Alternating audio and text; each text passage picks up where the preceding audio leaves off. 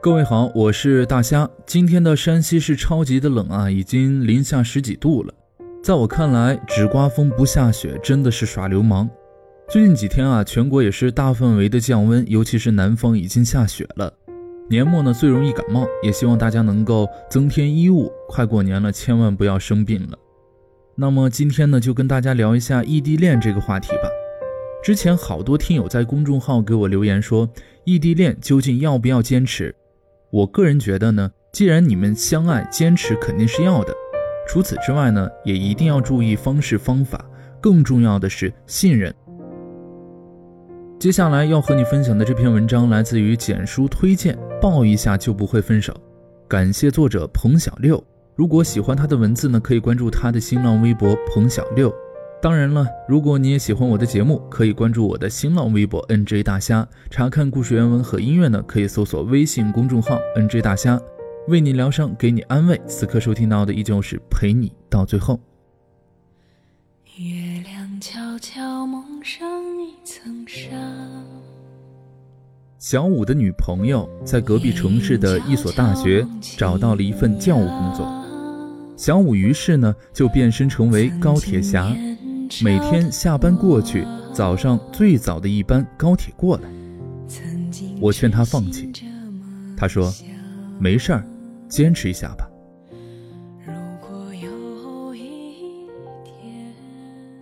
有一个医学实验，让男人体验女人生小孩的疼痛，从一到十分为十个等级。在开始前呢，男性体验者一般都会估计自己能够忍耐到七到八。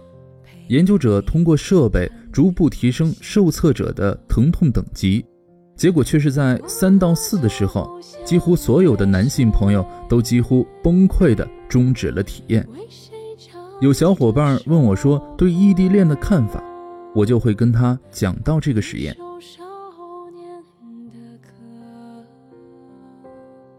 我们都觉得小五每天的高铁侠式的奔波坚持不来多久。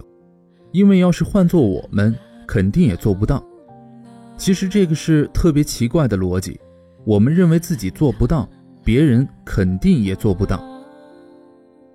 一个月后，他的女朋友跟小五提出分手。既然以后肯定不能在一起，现在又何苦这样坚持呢？小五他跟我提出了离职，他跟我说，我要去他身边。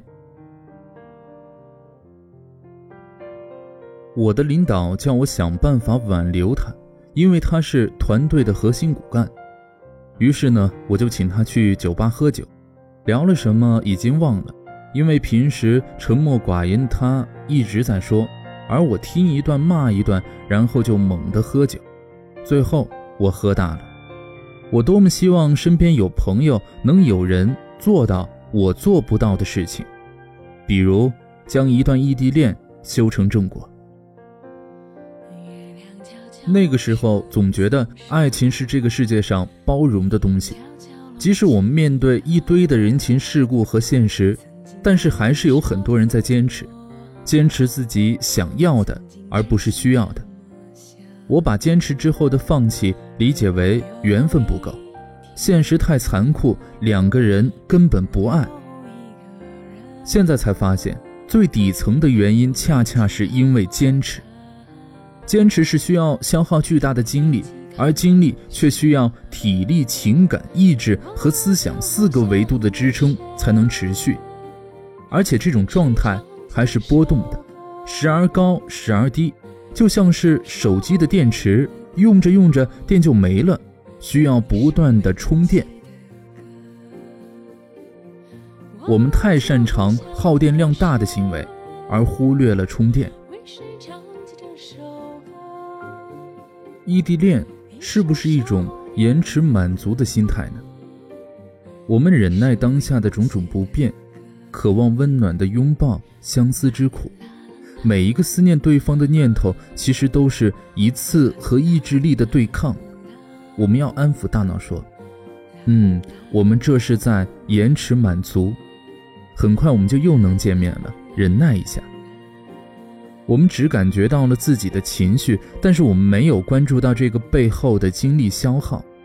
每一天都是这样的情绪控制，让我们精疲力尽。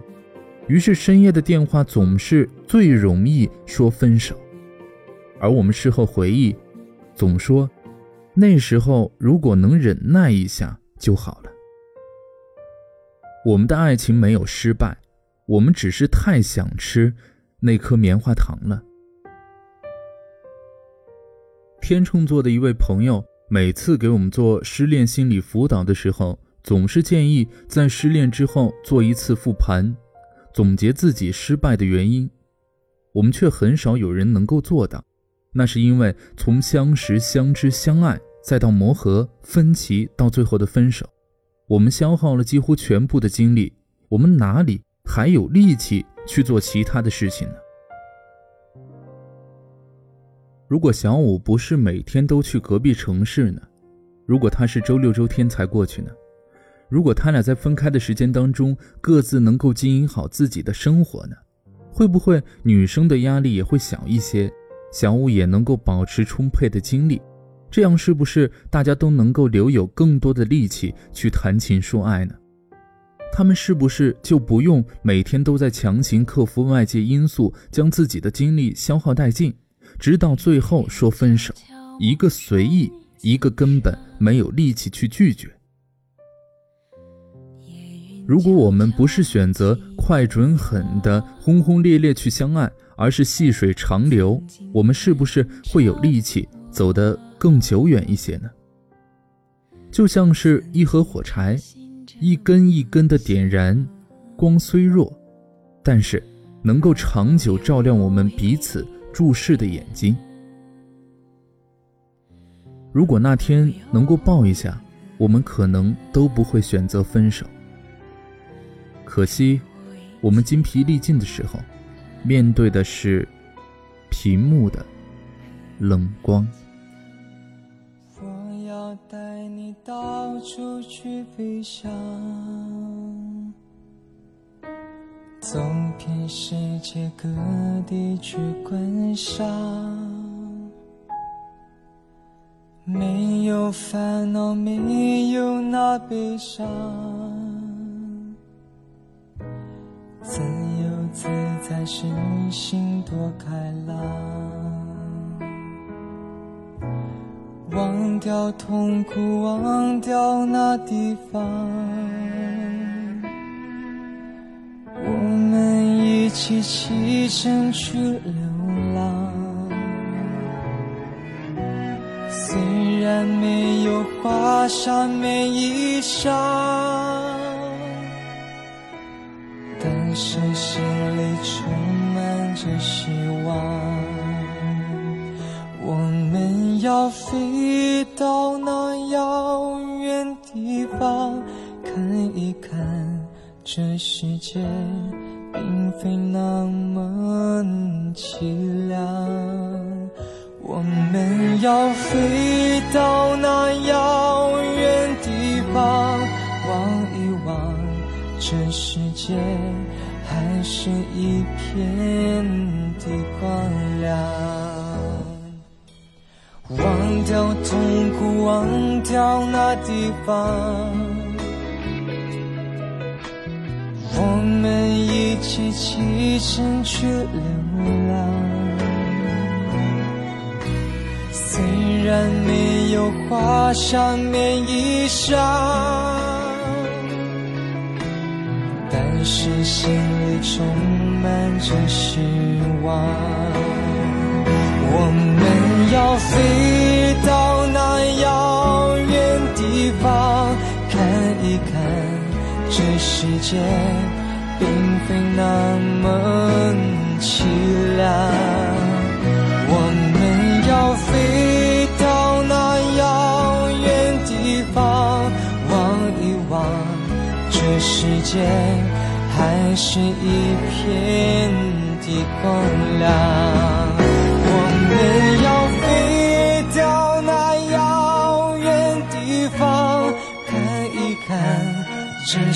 界并非那么凄凉。我们要飞到那遥远地方，望一望这世界还是一片的光亮。我要带你到处去飞翔。世界各地去观赏。没有烦恼，没有那悲伤，自由自在身心。多开朗。